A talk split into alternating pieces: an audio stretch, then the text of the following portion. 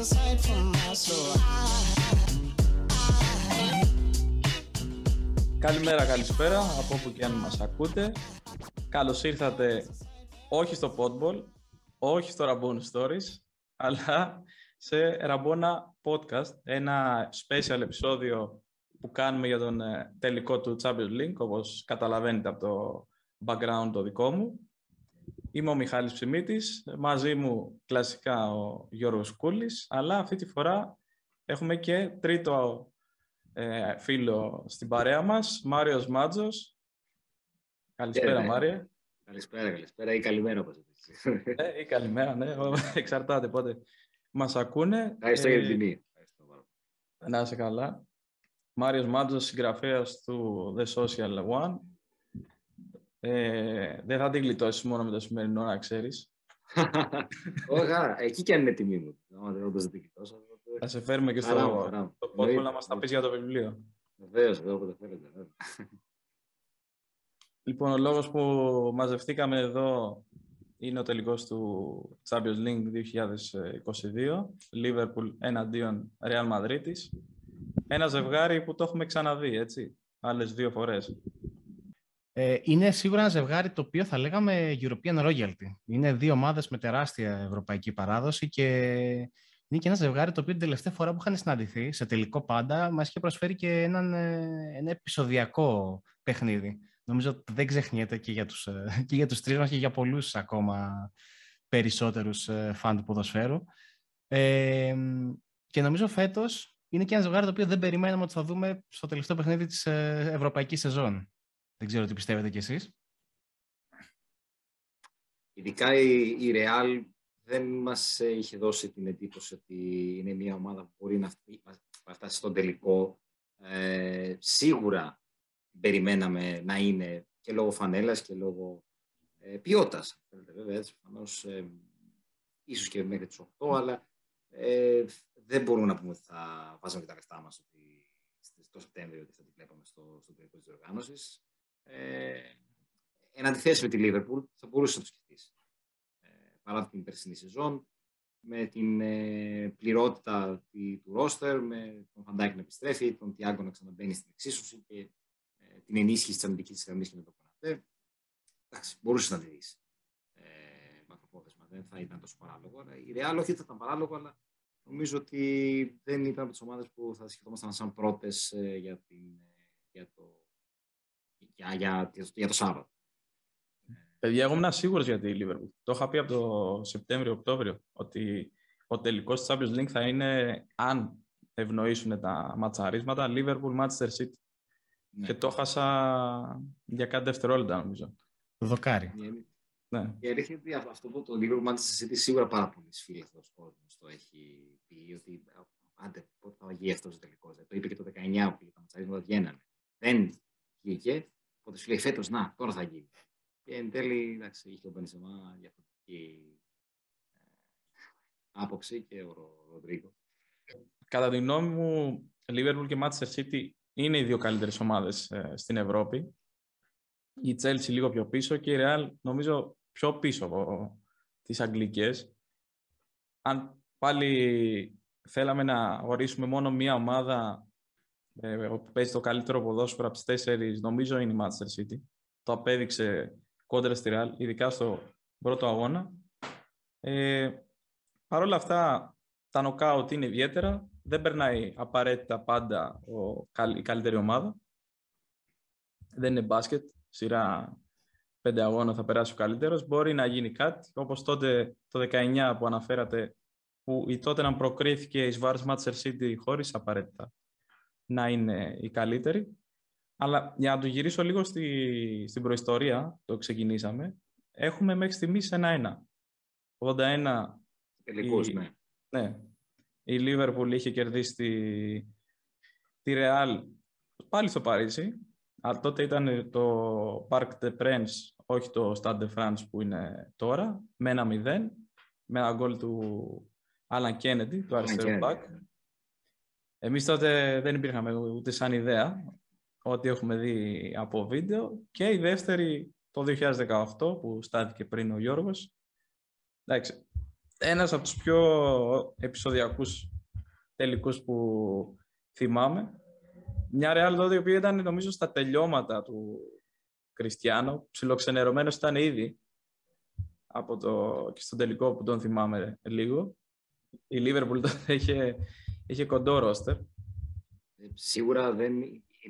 Εκείνη τη χρονιά νομίζω ότι δεν το περίμενε ούτε η ίδια η Liverpool ότι θα βρεθεί στο τελικό. Δηλαδή ήταν σίγουρα κάτι το οποίο της έκατσε κιόλας, ευνοήθηκε αν θες και από τις κληρώσεις, ίσως είχε πιο βατούς αντιπάλους ε, και έφτασε σε έναν τελικό ή, ε, σε μια χρονιά που είχε το Σαλάχ σε αδιανόητη κατάσταση, ήταν η πρώτη του σεζόν. Ε, ήταν η πρώτη χρονιά που επιστρέφει η Liverpool στο Champions League.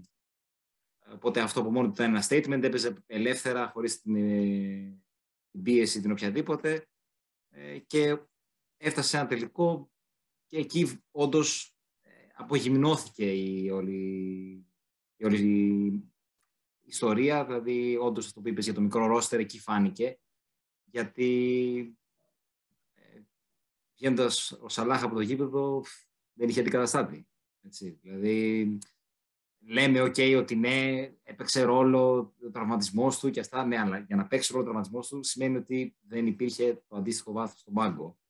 Ε, όπως αντίστοιχα, εντάξει, ήταν και μια πολύ ηχηρή διδακτική έτσι, ημέρα για τη θέση του νούμερο ένα. Έτσι, με όλο το σεβασμό, ειλικρινά, στον Λόρις Κάριους, πραγματικά είναι κάποια πράγματα όπως το... το χιούμορ σε βάρος του, αυτή, έτσι, το bullying είναι λίγο άσχημα, δεν τα υιοθετώ. Αλλά αντικειμενικά είχε δείξει σε όλη τη διάρκεια της ε, πορείας του στη Liverpool ότι έχει κάποια αστάθεια. Εντάξει, εκεί φάνηκε και πάρα πολύ έντονα, οπότε εκεί νομίζω ότι πήρε και ο Klopp την απόφαση να προχωρήσει σε έναν world class θεματοφύλακα. Είναι σημαντικό για την όλη συνέχεια του, του project της Liverpool, ακόμα και που δεν είχε έρθει το αποτέλεσμα εκείνο. Ότι ναι. Αυτός τελικώς της έδινε και την απαραίτητη, τον απαραίτητο, της κέρδισε το χρόνο για να συνεχίσει να χτίζεται. Ότι όντως έχει κάποιο αποτέλεσμα όλο αυτό και φάνηκε και στα επόμενα χρόνια. Ότι πάνω στις βάσεις εκείνη της χρονιάς και της πορείας μέχρι τον τελικό, συνέχισε και το οικοδόμημα του Klopp και αναπτύχθηκε πέρα από την ε, μεταγραφή του Άλισον. Δηλαδή αυτός τελικώς μπορεί να ήταν μια βροντερίτα για τη Λίβερπουλ έτσι όπως ήρθε. Αλλά αν το δεις από μία άλλη οπτική, ήταν και η αρχή της ε, επιτυχίας της επερχόμενης.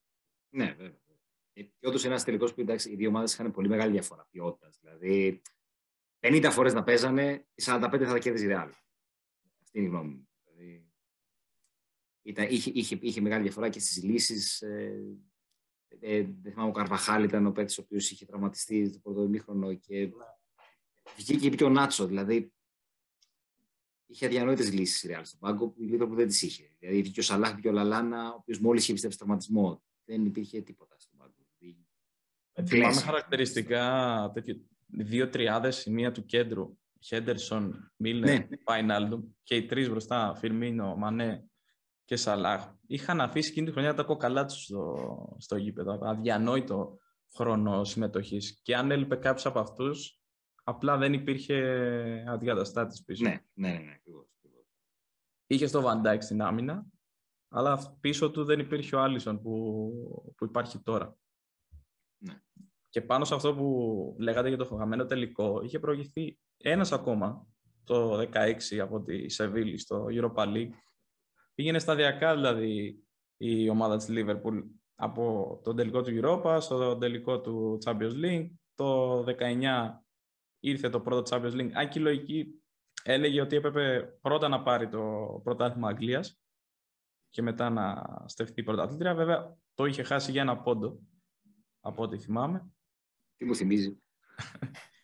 Την επόμενη το πήρε, το πήρε ξανά και ε, μάλλον πήρε την Premier League και νομίζω ότι ολοκληρώθηκε ο, ο κύκλος και έκτοτε ό,τι άλλο έρχεται είναι έξτρα στο... στην κληρονομιά αυτής της ομάδας και του Jürgen Klopp.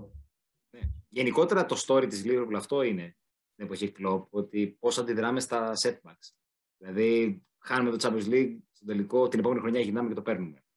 χάνουμε το πρωτάθλημα για ένα πόντο, την επόμενη χρονιά γυρνάμε και το παίρνουμε. Ε, κάνουμε μια καταστροφική σεζόν και την επόμενη χρονιά λίγο, για λίγο δεν θα πάρουμε και τα τέσσερα. Δηλαδή είναι, είναι τρομερή η αντίδραση που βγάζει αυτή η ομάδα. Αυτό έχει, έχει να κάνει καθαρά με το mentality. Αυτό που λέει ο Klopp, το mentality monsters. Είναι...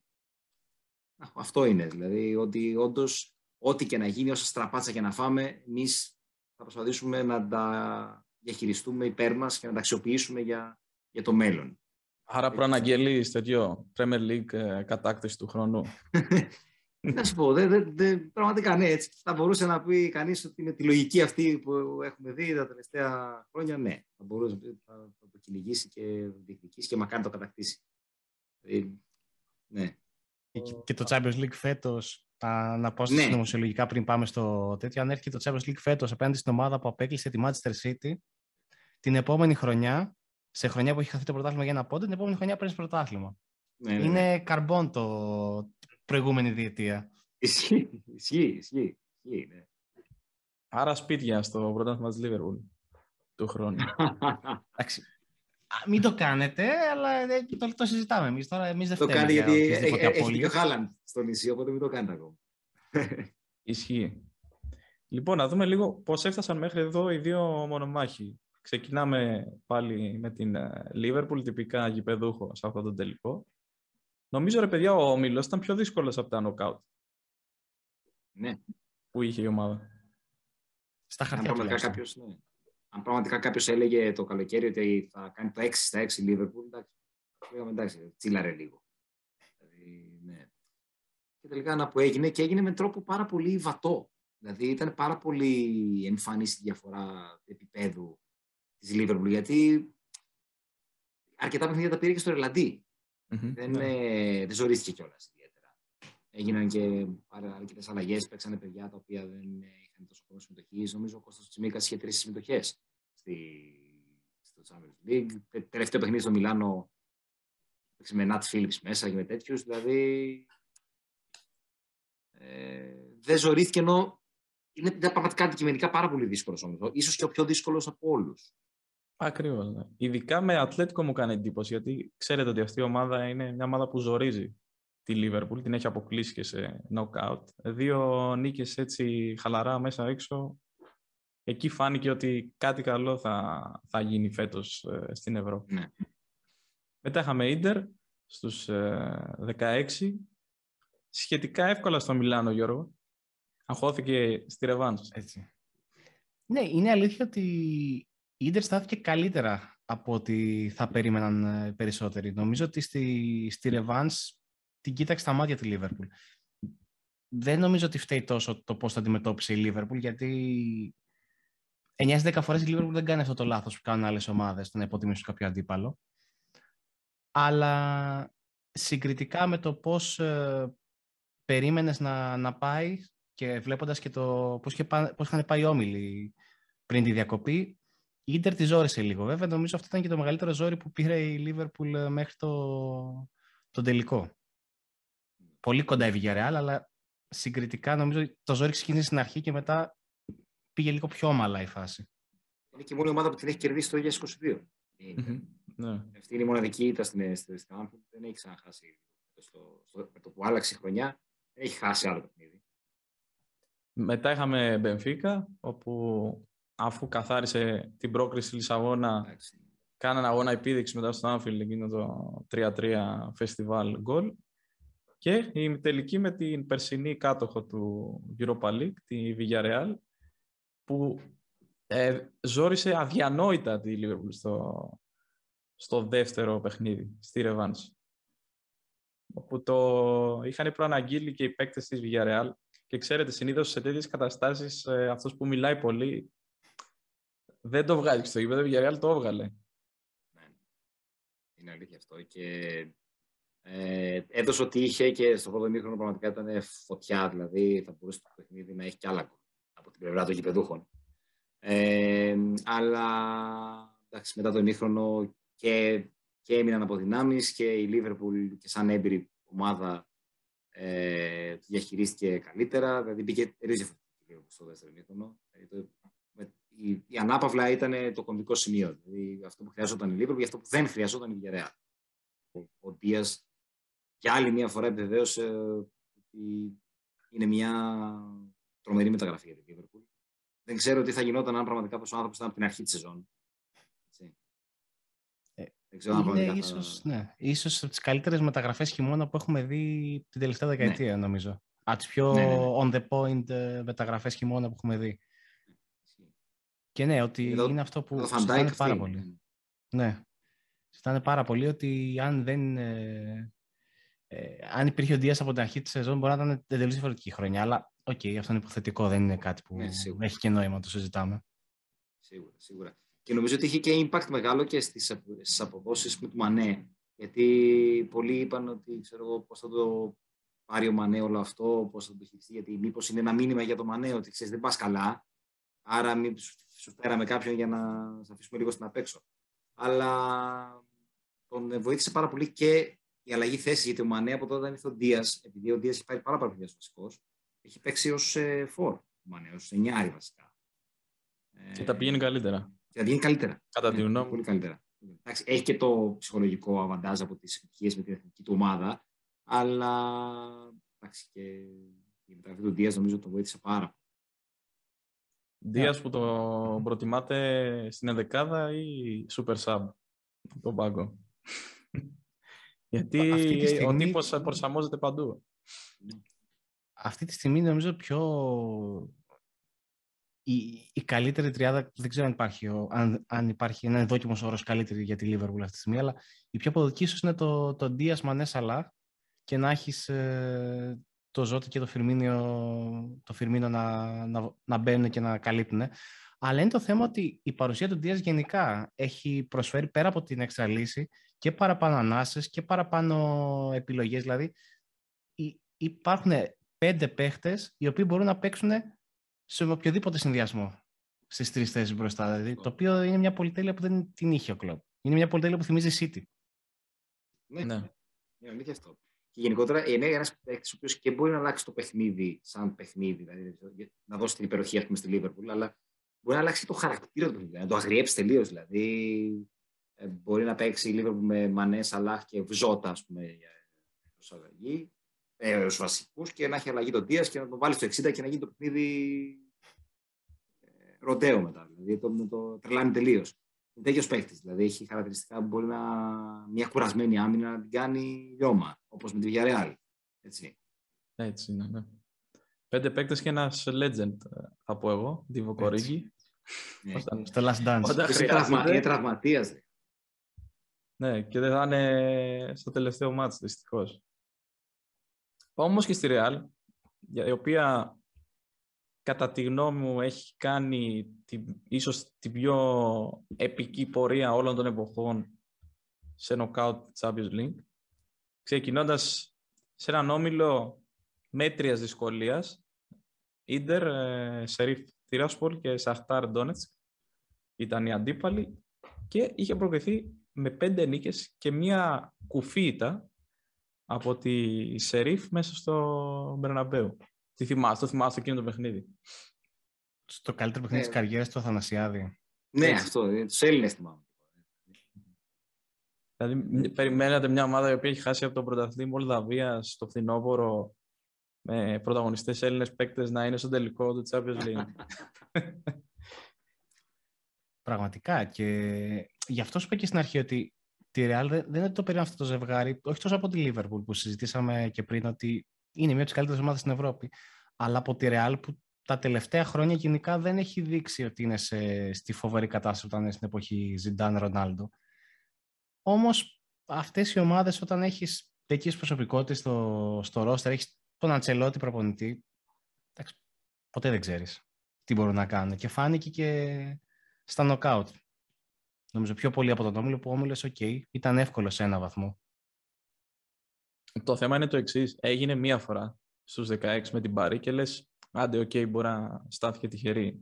Το ξανακάνει με την Chelsea, που είναι η πρωταθλήτρια Ευρώπης. Το ξανακάνει με την Manchester City, που είναι η καλύτερη ομάδα της Ευρώπης και λες, ε, ρε, φίλε, εντάξει. Ε, μάλλον δίκαια φτάνεις εδώ που φτάνεις. Ναι, και πραγματικά αν δεν το πάρει εν τέλει, ίσως έχει κρίμα δηλαδή, πέραν των αισθημάτων που έχουμε. Δηλαδή, θα είναι μια, ένα πραγματικά epic story αν το πάρει. Θα κερδίσει, τι να πω. Δεν υπάρχει, υπάρχει κάποια άλλη ομάδα καλύτερη από αυτές τις τέσσερις για να τις κερδίσει. Δηλαδή, όχι, με τίποτα. Είναι απίστευτο το story, την έχει φέρει από τη μέτωπη με ο, το, το, το κορυφαίο επίπεδο. Δηλαδή, πραγματικά η πρωταθλήτρια Ευρώπης. Δεν έχει εκπαιδευτηρώσει από το κύριο.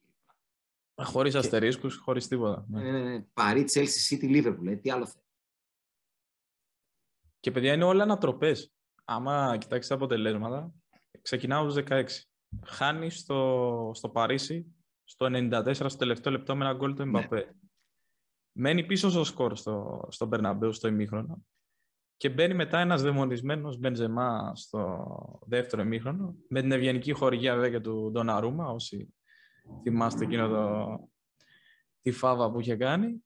Χατρίκ, γεια σας, η, η πρώτη. Έξω και ο κύριος Μέση, από τους ε, δεκαέξι.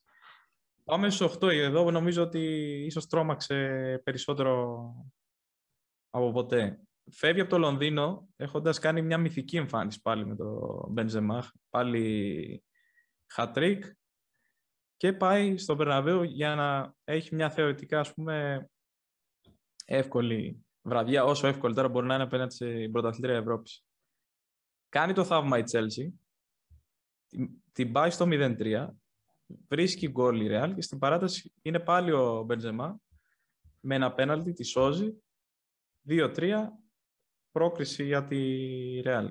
Και πάμε τώρα στον ημιτελικό που ανέφερα στην αρχή, δεν ξέρω αν συμφωνείτε μαζί μου, ότι η Manchester City ήταν καλύτερη ομάδα. Έτσι δεν είναι? Βέβαια. Για, για ογδόντα εννέα λεπτά, ειδικά στο δεύτερο παιχνίδι, ήταν... Έλυσε ότι αυτή θα περάσει. Αυτή είναι το δίκαιο αποτέλεσμα. Αλλά εξήμαστε, αν βάλει συνολικά, συνολικά τα λεπτά των δύο παιχνιδιών, των δύο ενενήντα λεπτών, δηλαδή, να βάλει το δεύτερο γκολ, το, το πρώτο συγγνώμη γκολ, το ένα ένα δηλαδή, είναι αδιανόητα καλύτερη η City συνολικά. Δηλαδή, δεν μπορείς να φανταστεί, δεν καταλάβεις πώς πέρασε η Real. Δηλαδή, είναι απίστευτο. Στο πρώτο παιχνίδι, ειδικά η City ήταν πάρα πολύ καλύτερη και το σκόρ τέσσερα τρία. Δηλαδή, έχει βάλει τρία γκολ η Real, δεν έχεις καταλάβει ούτε αυτό πώς έγινε. Είναι αδιανόητο. Στο πρώτο παιχνίδι έχεις ε, τέτοιο τη City να παίζει μπαλάρα και να βάζει τέσσερα γκολ. Και η Real είχε ατομική ποιότητα. Δηλαδή βρήκε κάποιες στιγμές του Μόντριτς, στιγμές του Μπενζεμά με φοβερά τελειώματα και έβαλε αυτά τα γκολ. Δεν ήταν ότι είχε και τίποτα τρελές ευκαιρίες. Στο δεύτερο μάτς πάλι έχει κυριαρχήσει η City, αυτό που είπε ο Γιώργος, για ογδόντα εννέα λεπτά. Και το σώζει ποιος? Ο Ροδρίγκο, ένας παίκτης ο οποίος σπανίως είναι στους πολύ μεγάλους ε, πρωταγωνιστές αυτής της ομάδας. Πάμε στην παράταση. Πάλι ο κύριος Μπενζεμά. Και φτάσαμε εδώ που φτάσαμε. Liverpool εναντίον Real. Γενικά αυτή η διοργάνωση ίσως είναι και το, το campaign που θα μπορούσε να, να ανεβάσει επίπεδο το legacy του Μπενζεμά. Αυτό κάθομαι και σκέφτομαι όλο αυτό το... το διάστημα, ότι αυτό που έχει κάνει, ειδικά σε φάση του νοκάουτ και έπειτα, είναι εξωπραγματικό. Είναι, είναι top class. Ε, είναι η διοργάνωσή του. Είναι η, η απόλυτη χρονιά του. Δεν είναι μόνο ότι έχει βάλει τα γκολ. Είναι ο τρόπος που το έχει κάνει. Αυτό το κυριαρχικό του, όποτε έπαιρνε την μπάλα σε αυτά τα παιχνίδια, οι αντίπαλοι οπαδοί πρέπει να, να τρέμε, να έτρεμε το, το φιλοκάρδι τους. Είναι, είναι επιβλητικός, ρε. Δηλαδή φοβάσαι, ξεκάθαρα, φοβάσαι. Λοιπόν, αυτά και για το πώς προκρίθηκε η Real στον τελικό. Το γυρνάμε πάλι στη Liverpool. Να πιάσουμε λίγο το φινάλε της Premier League και θέλω να σας ρωτήσω αν θεωρείτε ότι έκανε ή μάλλον θα κάνει κακό στην ψυχολογία της ομάδας αυτό που έγινε, ή θεωρείτε ότι ήδη το έχουν αφήσει πίσω για το Champions League είναι πιο μεγάλος στόχος? Για πες μου, Μάρια. Η αλήθεια είναι ότι ε, το λέγαμε και off the record πριν σχετικά με το, με το κομμάτι της νοοτροπίας, και νομίζω πως η Liverpool είναι μια ομάδα, ειδικά αυτή η ομάδα, επειδή είναι πάρα πολλά χρόνια μαζί τα παιδιά αυτά και όλοι μαζί έχουν υποφέρει αρκετά από χαμένους τελικούς, από χαμένα πρωταθλήματα, από μια καταστροφική σεζόν πέρυσι. Ε, γενικότερα είναι πάρα πολλά τα setbacks τα οποία έχουν κληθεί να διαχειριστούν. Ε, είναι για πάρα πολύ δουλεμένη ομάδα και σε ψυχολογικό επίπεδο δηλαδή. Εκτιμώ ότι έχουν την ικανότητα, την ψυχική ικανότητα να το αφήσουν πίσω τους. Ε, είναι αντικειμενικά μια πάρα πολύ μεγάλη πρόκληση ο τελικός Champions League, δεν το συζητάμε αυτό. Ε, και νομίζω ότι εντάξει, το, αυτό που πόνεσε ήταν ο τρόπος ε, που χάθηκε το πρωτάθλημα. Νομίζω ότι δεν, δεν το πολύ περίμενε κιόλας κανένας ότι... Ε, περιμέναμε όλοι, εντάξει, θα το καθαρίσει το παιχνίδι, ρε παιδί μου, λέμε City, εντάξει. Και ειδικά από το, από το, από το χ με την Tottenham και μετά λέγαμε ότι οκ, okay, έχει τελειώσει η ιστορία, τη συζητάμε τώρα. Απλά έγινε έτσι, διαμορφώθηκε έτσι το αποτέλεσμα εκεί, στο Etihad, που έδωσε ελπίδες πάρα πολλές μέχρι την τελευταία στιγμή. Ε, ψυχολογικά ναι, πόνεσε πολύ εκείνη την ημέρα. Νομίζω ότι όντως από την επόμενη μέρα η Liverpool άρχισε να, να δουλεύει για το, για το τελικό Champions League. Δεν υπήρχαν και χρονικά περιθώρια, δηλαδή. Δεν... Είναι έξι μέρες, θα κάνει μια εβδομάδα. Θεωρώ περισσότερο οι, οι φίλαθλοι εκτός ομάδας ναι. είναι που το πήρανε πιο βαριά, γιατί ήταν, ξέρεις, και ο αντίπαλος, όλη αυτή, όλο αυτό το ωραίο παραμύθι με Τζέραρντ Κουτίνιο που θα κόβανε το τίτλο και θα πέρανε εξηλαίωση για το δύο χιλιάδες δεκατέσσερα. Φτάσανε πάρα πολύ κοντά, τρομακτικά κοντά, για εβδομήντα πέντε εβδομήντα έξι λεπτά, πριν έρθει εκείνη η καταιγίδα της City έξι επτά λεπτά μέσα. Δεν έγινε. Δεν νομίζω όμως ότι η ομάδα εδώ και πολύ καιρό το είχε στο μυαλό της, ε, ξέρεις, σαν καταστροφή, αν χαθεί, γιατί είχε φύγει από τα χέρια της, είχε περάσει μπροστά βαθμολογικά η City και απλά περίμενες τους άλλους να σου δώσουν μια βοήθεια. Ναι, μα αν έλεγες αρχές της, ε, του έτους ότι, ξέρεις, θα φτάσεις στη τελευταία αγωνιστική και στο εβδομήντα τρία, εβδομήντα τέσσερα, εβδομήντα πέντε θα είσαι στο παιχνίδι στο κόλπο. Πολύ άσχημα.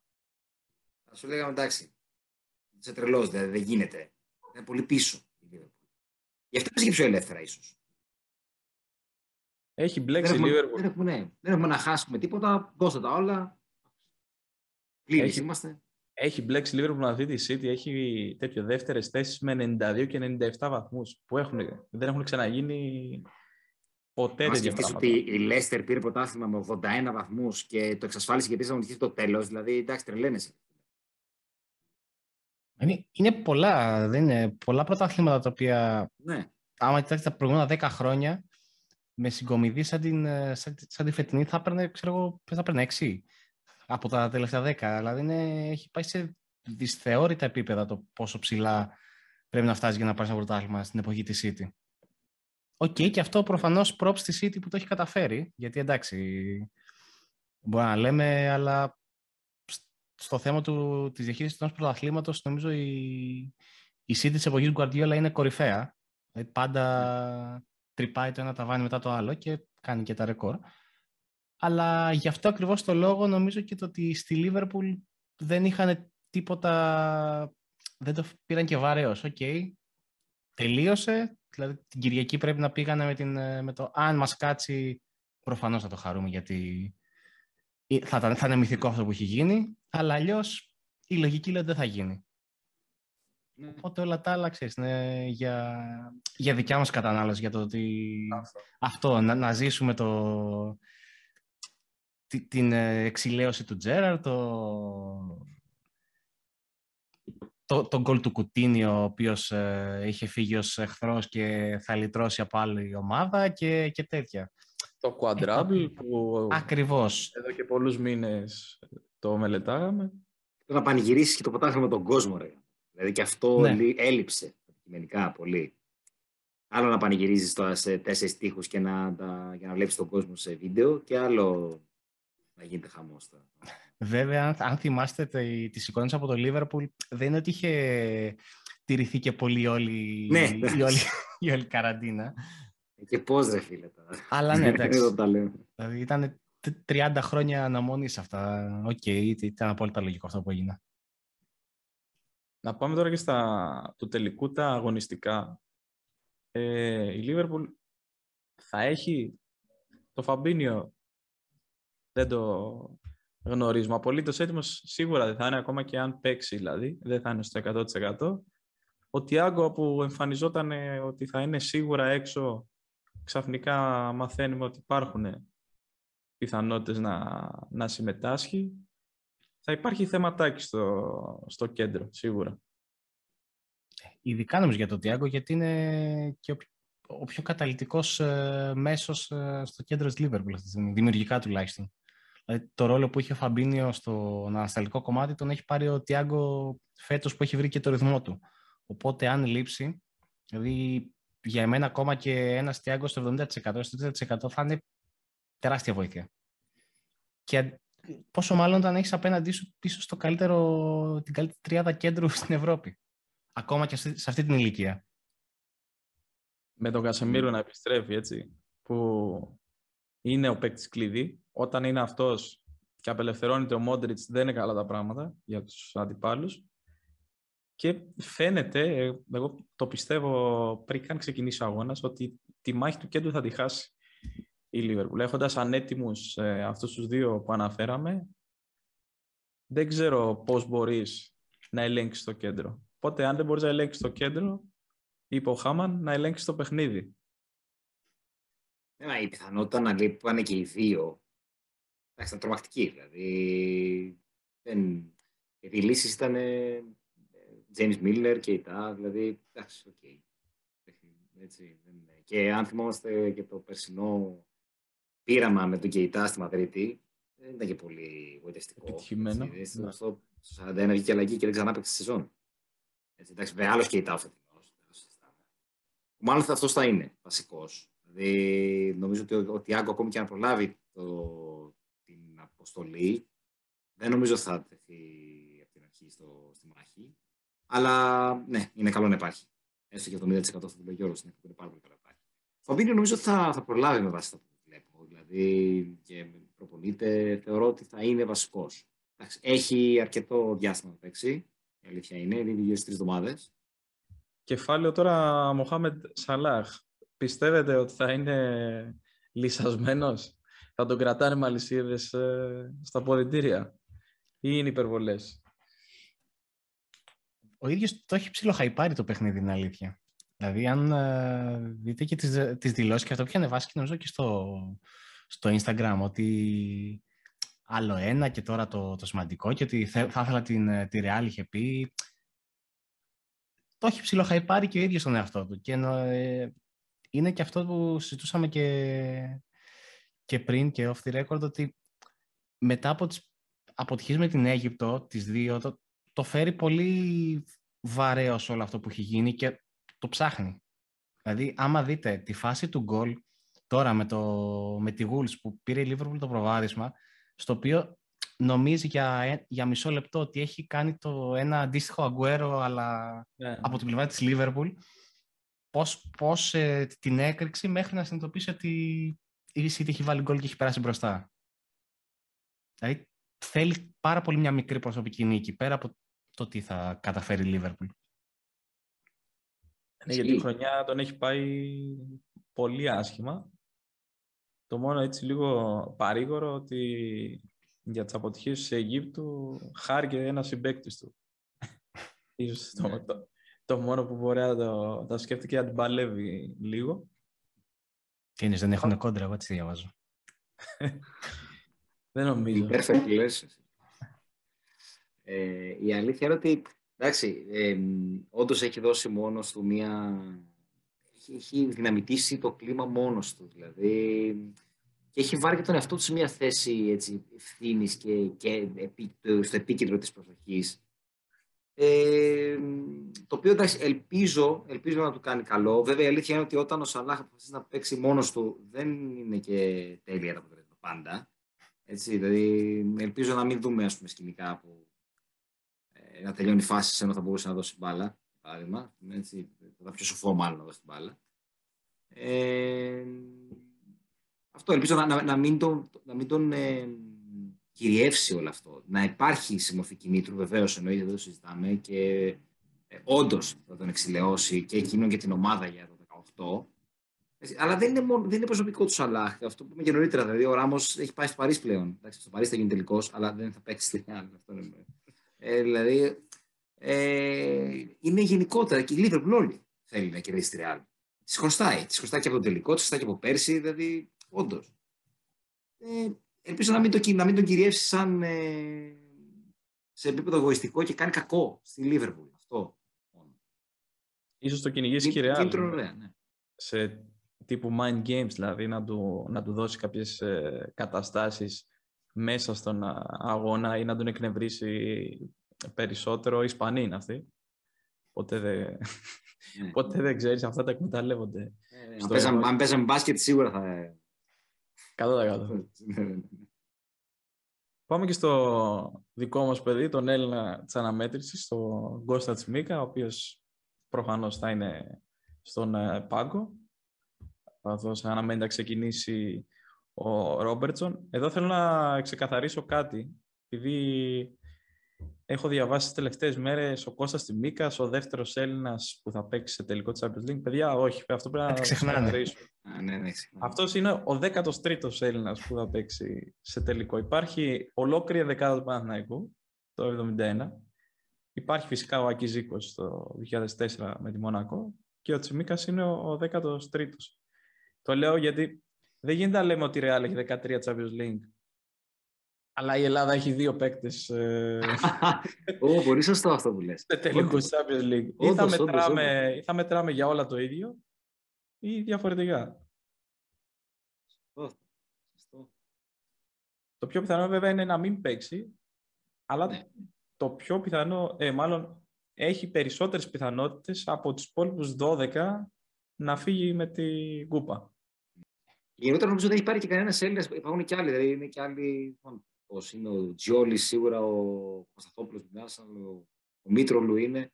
Δεν υπάρχει κι άλλος. Που έχουν τελικούς Europa. Ναι. Χαμένος. Δηλαδή δεν έχει πάρει Έλληνας. Ο Μίτρολου δεν θυμάμαι σίγουρα. Και συλλογικά έτσι. Ναι. έτσι. Ήταν με τη Μαρσέγα, απλά νομίζω δεν είχε παίξει, δεν είχε αγωνιστεί. Ναι. Όχι, θα κάνει τον αντίπαλο. Ατλέτικο Μαδρίτη. Ναι. Α, ναι, μπράβο, ναι, σωστά, σωστά. Είχε παίξει. Είχε παίξει. Είχε παίξει. Είχε, τώρα, τώρα, τώρα μου ήρθε. Είχε μπει αλλαγή και, και μια ευκαιρία. Α, ναι, είναι νομίζω μια, μια ιστορική ευκαιρία μετά και από αυτό που έκανε το τρελό στο τελικό του κυπέλλου Αγγλίας πριν ε, λίγες μέρες να τριτώσει το, το καλό φέτος. Να, να βάλει τα πόδια του και σε άλλη μια κούπα, θα λέγαμε. Έτσι. Και είπαμε για key players ε, στη Liverpool. Νωρίτερα μιλήσαμε και για τον Λουίς Δίας.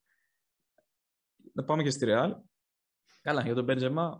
Οκ, okay, νομίζω τα είπαμε, επεκταθήκαμε. Τα είπαμε αρκετά. Ο κύριος Gareth Bale, τελευταίο παιχνίδι στη, ναι. στη Μαδρίτη. Κλείνει ένας κύκλος, δεν ξέρω πώς να το χαρακτηρίσω, περίεργος. Σίγουρα. Πάντως, όποτε έπαιξε ο συγκεκριμένος ε, σε τελικούς Champions League, γλέντισε. Και το, και το δεκατέσσερα στη Λισαβόνα που έχει αλλαγή και αλλάζει όλο το μάτς για τη Real. Και το δεκαοκτώ προφανώς, με ένα από τα κορυφαία γκολ που έχουν μπει στην ιστορία σε τελικό. Είναι ακόμη σε δίλημμα εάν αυτό ή του Ζιντάν είναι το καλύτερο. Σε τελικό. Δηλαδή, δεν ξέρω. Ναι, σε ναι. βαθμό δυσκολίας μάλλον είναι του, του Bale, αλλά το άλλο ήταν... Εντάξει, το άλλο είναι... Ήταν πολύ γεμάτο, ήταν πάρα πολύ ωραίο. Ήταν aesthetically pleasing του Ζιντάν που το απογείωσε. Έχει την μπάλα από το Θεό, ρε.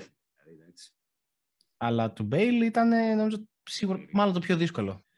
Και, και επειδή και ο κόσμος μένει πάρα πολύ στα λάθη του Κάριους, δηλαδή, το γκολ του Μπέιλ κάνει το δύο ένα, δηλαδή το πιο καθοριστικό από όλα τα γκολ είναι το ψαλίδι. Ε, το πρώτο λάθος του Κάριους ακυρώνεται από τον γκολ του Μανέ και το τρίτο απλά ολοκληρώνει το παιχνίδι, ρε παιδί μου, στο τέλος. Δηλαδή μπορεί να τελειώνει δύο ένα. Βέβαια, τώρα που λέμε για το λάθος του Κάριους, επειδή είχαμε μιλήσει για τον Μπεντζεμά πριν και είπαμε και τη φάση με τον Ντοναρούμα. Ο Κάριους το κάνει το λάθος, αλλά πρέπει να δώσουμε και λίγο και το, ε, το πρόψο στον Μπεντζεμά, ο οποίος πάντα τις μυρίζεται αυτές τις φάσεις, γιατί τα δημιουργεί τα λάθη. Δεν είναι ότι του, του, του τα δίνουν στα πόδια του. Κάνει ψόλα το ό,τι γκολ τέτοιο έχει βάλει. Έχει κάνει και μια κίνηση προς την μπάλα για να το να την τσιμπήσει, γιατί το καταλαβαίνει όταν ο άλλος πάει να κάνει κάτι λάθος. Ναι. Και αυτό προφανώς δίνει και το επίπεδό του. Α, μόνο φέτος το έχει κάνει δύο φορές, ρε παιδιά. Ναι. Το έκανε και με τη Chelsea στο Μεντί και με τη Πάρις στον Ντοναρούμα. Ε, δεν είναι τυχαίο. Λέμε, τώρα, ο ένας είναι πρωταθλητής Ευρώπης με την Ιταλία και εμ βι πι του Euro, ο άλλος είναι πρωταθλητής Αφρικής με τη Σενεγάλη. Δεν είναι τίποτα τυχαίο εκεί στην Ισπανία, ξέρω, στη Χετάφα και στη Λεβάντε που τα κάνει αυτά. Ε, άλλος που πρέπει να σταθούμε νομίζω στη Ρεάλ είναι ο Λούκα Μόντριτς. Ο τύπος είναι τριάντα έξι χρονών, παίζει λες και είναι είκοσι έξι, κόβει τις άμυνες με τις πασάρες του σαν να μην υπάρχουν. Θεωρείται ότι έχει στη, στη φαρέτρα του άλλο ένα βέλος, άλλη μια τρομερή παράσταση στον τελικό του Παρισίου. Ναι, θα μπορούσα να πω πως ναι. Δεν μπορείς να πεις όχι με το Μόντριτς. Είναι, είναι εντυπωσιακός ο τρόπος που πόσο βαθιά έρχεται για να πάρει την μπάλα, πόσο πλάγια βγαίνει, πόσο πολύ κινείται μες στο γήπεδο. Είναι, είναι απίστευτος. Είναι απίστευτος. Δηλαδή, τι, τι να, δεν, νομίζω δεν χρειάζεται συστάσεις. Και δεν μπορείς και να, να πεις ότι όχι, δεν θα έχει, ας πούμε, καλή βραδιά για κάποιο λόγο. Δεν, δεν, τι να πεις. Ε, είναι και ένας παίκτης ο οποίος έχει, έχει εμπειρίες, όπως πάρα πολλοί κόσμος από τη Real Madrid, έχει εμπειρίες από τελικούς. Και όχι μόνο εμπειρίες από τελικούς, αλλά εμπειρίες από νικηφόρους τελικούς. Δηλαδή έχει και το μέταλλο η Real, και ο Μόντριτς και ο Κρός και ο Κασεμίρο και ο, ε, πάρα πολλοί παίκτες, ο Μπενζεμά, όλοι. Έχει πολύ λαό ο οποίος έχει τέσσερα τσαπεντή, δηλαδή τέσσερα στα τέσσερα. Δεν είναι λίγο πράγμα αυτό, παίζει πάρα πολύ ρόλο. Και η Liverpool έχει εμπειρία από τελικούς και ο Klopp έχει εμπειρία από τελικούς, αλλά δεν είναι νικηφόροι όλοι. Από μόνο τους δηλαδή το, το κομμάτι του ξέρω πώς είναι ένας τελικός και ξέρω πώς κερδίζει ένα τελικό, σου δίνει ένα βαντάζ. Εκεί για το Μόντριτς, επειδή αναφέραμε και πριν ότι όντως το παιχνίδι θα είναι πολύ παιχνίδι κέντρου, είναι, είναι βαντάζ. Ναι, και όταν είσαι, όπως είπα πριν, τον Κασεμίρο από πίσω να σε απελευθερώνει και λίγο από το να κάνεις το τριχαντήρι, αλλάζει πολύ το πράγμα. Επίσης, ο τελικός θα είναι μια ευκαιρία στους εξτρέμ της Real, γιατί okay, τον Μπενζεμά τον ξέρουμε ότι θα, πιθανότατα θα αποδώσει. Στο Βινίσιους, στο Ροδρίγκο, στο, στο Ναζάρ δύσκολο, δεν νομίζω να πάρει ρόλο, αν και συμπεριλήφθηκε στην αποστολή. Τέλος πάντων, σε όποιον παίξει στην επίθεση της Real, έχοντας προηγηθεί και η αρπαγή του, μάλλον ε, όχι αρπαγή, η παραμονή του Εμπαπέ στην Πάρη, να δείξει ότι παιδιά είμαι εγώ, είμαι και εγώ εδώ. Δηλαδή, ειδικά για το Βινίσιους, θεωρώ ότι μπορεί να είναι ένα statement αυτός ο τελικός. Ειδικά νομίζω και μετά τη χρονιά που κάνει ο Βινίσιους φέτος, ο οποίος είναι, είναι εξαιρετικός. Γιατί νομίζω έχουμε ξεχάσει, βασικά δεν έχουμε ξεχάσει, είχε έρθει πριν από μερικά χρόνια στη Μαδρίτη ως το επόμενο μεγάλο διάδοχος του Κριστιανό Ρονάλντο, έτσι. Εντάξει, κλασική υπερβολή των media σε έναν βαθμό, αλλά και να έχεις αυτό το, το βάρος να διαδεχθείς πίσω τον καλύτερο παίχτη της, της τελευταίας εικοσαετίας στην ιστορία της Real Madrid, μπορεί και παραπάνω. Μπορεί και ever, εντάξει, δεν ξέρω, αυτό θα το δούμε κάποια άλλη φορά, αλλά και φέτος το έχει κάνει στον απόλυτο βαθμό. Δηλαδή, μετά, επιθετικά, νομίζω μετά από τον Μπενζεμά είναι και πιο καταλυτικός.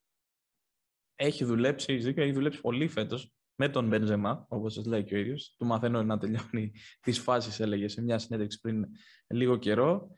Πολύ πιο όριμος, πολύ καλύτερα τα τελειώματα.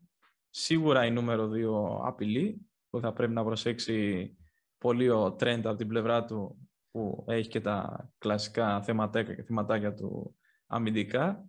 Εγώ σε αυτό που αναφέρατε για τον, που ανέφερε ο Γιώργος για τον Βινίσιους, όντως νομίζω ότι είναι μια χρονιά για εκείνον που τον καθιστάς σαν world class παίκτη. Δηλαδή, είναι μια που πραγματικά εκεί λες ότι αυτός ο παίκτης είναι όντως γίνεται πρωτοκλασσάτος.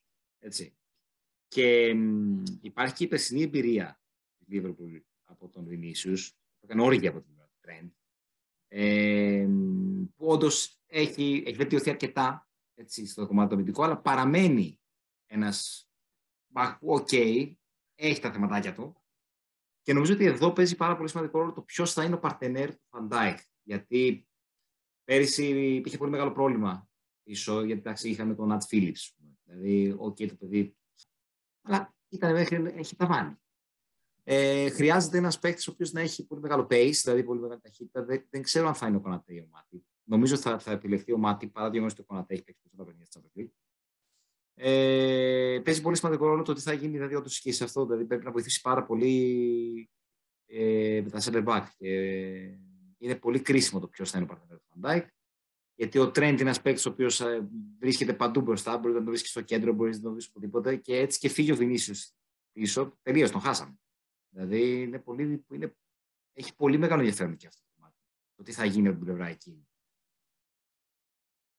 Ιεραρχικά, Μάρι, νομίζω θα επιλεχθεί και ο, θα επιλεχθεί ο Μάτιπ. Ναι, και εγώ αυτό νομίζω. Δηλαδή, έχοντας κάνει μια τόσο γεμάτη σεζόν επιτέλους, χωρίς τραυματισμούς, ναι, ε, δεν βλέπω πώς μπορεί να μείνει εκτός, παρόλο που ίσως ο Κονατέ να τέριαζε καλύτερα στο, στο ναι, στυλ αυτού του αγώνα. Ίσως και να τέριαζε, ναι, όντως. Αλλά ίσως έχει να κάνει και με αυτό που λέγαμε για τις εμπειρίες. Δηλαδή, ο Μάτιπ έχει την εμπειρία. Ο Κονατέ είναι ένας παίκτης ο οποίος ε, ε, έχει σταθεί εξαιρετικά φέτος, αλλά το άκουγα το λέγει ο Χωσέ Ενρίκε αυτό. Ότι λέει, άμα παρατηρήσετε λέει, τον ε, Κονατέ, σε όλη τη σεζόν είναι φοβερός, είναι τέλειος. Αν τον παρατηρήσετε το παιχνίδι τη Wolves, όταν αρχίζει το κοινό και φωνάζει το, το όνομα του Τζέραρντ, άρα σημαίνει ότι η Βίλα έχει βάλει γκολ, αρχίζει και γίνεται πάρα πολύ νευρικός και κάνει τη μία βλακία μετά την άλλη. Mm. Οπότε, μήπως ακόμη δεν είναι σε, σε σημείο να αντέξει τόσο πολύ την πίεση ενός τόσο μεγάλου παιδιού. Και ίσως όντως χρησιμοποιηθεί ο Μάτι, που ούτως ή άλλως ταιριάζει και όλας, δηλαδή μια χαρά είναι και γρήγορος και με τις επιστροφές του και τέλεια. Ναι, θα συμφωνήσω μαζί σου. Σίγουρα. Ε, με τον Χωσέ Ενρίκε, δηλαδή. Και για να το κλείσουμε με μια πρόβλεψη. Δεν σας λέω τώρα απαραίτητα να πείτε ποιος θα κερδίσει. Έτσι κι αλλιώς ξέρω τι, τι θέλουμε και οι τρεις. Οπότε καλά, στο, στο Γιώργο φαίνεται πίσω, στο Μάριο και αν θέλει να το κρύψει το ξέρουμε παλού. Και εγώ έχω την ιδιαιτερότητα ότι είμαι και με τις δύο ομάδες. Η Real δηλαδή είναι η δεύτερη ομάδα μου. Δεν είναι τυχαίο το background, είναι όντως. Ε. Σε αντικατοπτρίζει πλήρως το background. Ήθελα, το background είναι για να βάλω ναι, κάτι από το τελικό ρε παιδί μου. Ε, αλλά ναι, με αντικατοπτρίζει πλήρως και το δύο χιλιάδες δεκαοκτώ είχα ζοριστεί πάλι. Που ήταν ε, ο τελικός ξανά ανάμεσα στους δύο. Εντάξει, το πήρε το δεκαοκτώ η Real, πάλι θες. Ε, είναι ένα-ένα όμως. Είναι ένα-ένα. Εντάξει, δεν είναι και αυτό. Οπότε δεν ξέρεις ποιος θα κάνει το, το δύο ένα. Θέλω να πείτε τι περιμένετε να δείτε ε, να, στον αγωνιστικό χώρο. Νομίζω ότι σίγουρα θα δούμε, δεν ξέρω απαραίτητα θα βγουν πολλά γκολ, αλλά θα δούμε φάσεις. Γιατί είναι δύο ομάδες που, που έτσι, έτσι λειτουργούν. Ε, δεν θα πω τόσο ότι είναι θέμα αμυντικό, το ότι η Real δεν έχει τόσο καλή, τόσο καλή άμυνα ή ότι η Liverpool δεν έχει τόσο καλή άμυνα, αλλά έχεις δύο, ένα κέντρο της Real το οποίο διαρκώς δημιουργεί ε, φάσεις, δηλαδή είτε με, με τις κάθετες μπαλιές του, του Μόντριτς και του Κρός, είτε με τα τρεξίματα, είτε με, το, με την πίεση του Μπενζεμά. Πάντα κάνει κάτι.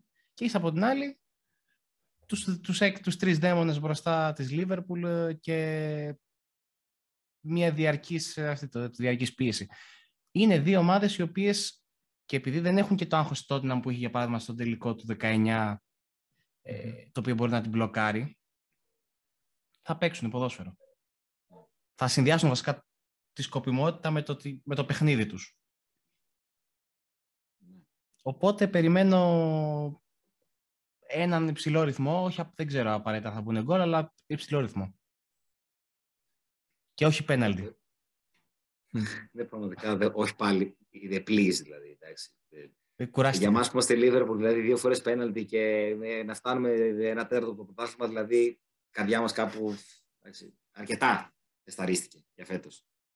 Ε, εγώ προσωπικά δεν ξέρω, δεν, δεν θα πω στην να, να ούτε εγώ να μιλήσω για το ποιος θα το πάρει, τι θα κάνει, τους άλλους δεν ήταν αυτή η ερώτηση. Νομίζω ότι είναι ένα παιχνίδι το οποίο κάλλιστα μπορεί να αγριέψει αργά. Δηλαδή από, το, από την ώρα και μετά, από το εξήντα και μετά, διότι και οι δύο ομάδες, όντας πλήρεις, άρα έχουν πάρα πολλά όπλα στη φαρέτρα τους, έχουν πολλούς παίχτες, έχουν γενικότερα βάθος και πολλούς παίχτες που μπορούν να μπουν και να αλλάξουν το παιχνίδι τελείως. Ε, Η Liverpool αντίστοιχα δεν ξέρω αν θα ξεκινήσει ο Δίας ή αν θα είναι στο πάγκο ή ο Ζώτα ή οποιοδήποτε. Ε, η, η Real έχει παίχτες που αλλάξει το παιχνίδι. Καμαβιγκά, City, αλλάξει το παιχνίδι τελείως. Βαλβέρδε. Υπάρχουν παίχτες οι οποίοι μπορούν να μπουν και να δούμε τελείως διαφορετικό μάτς. Όχι μόνο για το ποιος θα έχει την, την κατάσταση στα χέρια του και ποιος θα προηγείται, αλλά και γενικότερα μπορεί να αλλάξει ο χαρακτήρας του παιχνιδιού αργά. Δηλαδή αυτό βλέπω. Θα, θα δούμε ένα, ένα διαφορετικό παιχνίδι όσο πηγαίνει προς το φινάλε του ενενήντα λεπτό. Νομίζω ότι θα έχουμε νικητή στο ενενήντα λεπτό. Αν θέλετε και με την γνώμη μου. Εγώ διαφωνώ θα... και με τους δυο σας. Πιστεύω Ωραίως. ότι θα, θα τραβήξει το μάτς, θα παράταση και πέναλτι. Για κάποιο λόγο μου, μου έχει κολλήσει. Yeah. Έτσι ώστε να παίξει η Λίβερπουλ, δηλαδή τα, όσα περισσότερα λεπτά μπορεί σε μια σεζόν. Ναι, να, να το ναι. τερματίσει. Να, δεν έχει άγγιγμα αυτό. Ισχύει, ισχύει, ισχύει. Δεν φτάνει που παίξει όλα τα παιχνίδια, θα παίξει όλα τα λεπτά δηλαδή. Εντάξει. Και κάπως έτσι να το κλείσουμε.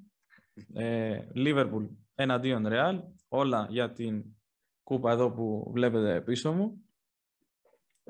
Σάββατο για όσους βράδυ... δεν βλέπουν, να πούμε που, ναι. που βρίσκεται πίσω από τον Μιχάλη. Έτσι, από όπως Spotify. Ακούνε σε podcast, έχεις δίκιο. Σωστά. Όσοι βλέπετε στο YouTube, το είδατε προφανώς. Ε, Σάββατο βράδυ, δέκα η ώρα, ραντεβού ο μεγάλος τελικός. Τι ώρα θα τελειώσει, εσείς λέτε Σάββατο βράδυ, εγώ λέω Κυριακή ξημερώματα. Αυτό μένει να μάθουμε. Κυριακή ξημερώματα θα κοιμηθούμε πάντως, εντάξει. Δηλαδή, ό,τι θα γίνει. Το μόνο σίγουρο. Ε, σίγουρα, είναι πάντως χάρη. Θα κλείσει, νομίζω, ιδανικά μια πολύ γεμάτη σεζόν. Θα έχει πάντως και ενδιαφέρον αν τυχόν μείνει και η Αγγλία χωρίς κανένα... χωρίς τρόπαιο, έτσι, ευρωπαϊκό, γιατί υπήρχε η συζήτηση ότι μπορεί να τα παίρνει και τα τρία, η Leicester, η West Ham και η Liverpool, και να μείνει με μηδέν στο πηλίκο, έτσι. Θα έχει αυτό το ενδιαφέρον. Και κάπως έτσι να κλείσουμε. Ευχαριστούμε που μας ακούσατε, που ήσασταν μαζί μας. Ευχαριστούμε τον Μάριο που μας έκανε την εγώ, εγώ. τιμή. Θα την ξανακάνουμε. Αυτό θα λέω, δεν θα είναι η τελευταία φορά. Καλή συνέχεια.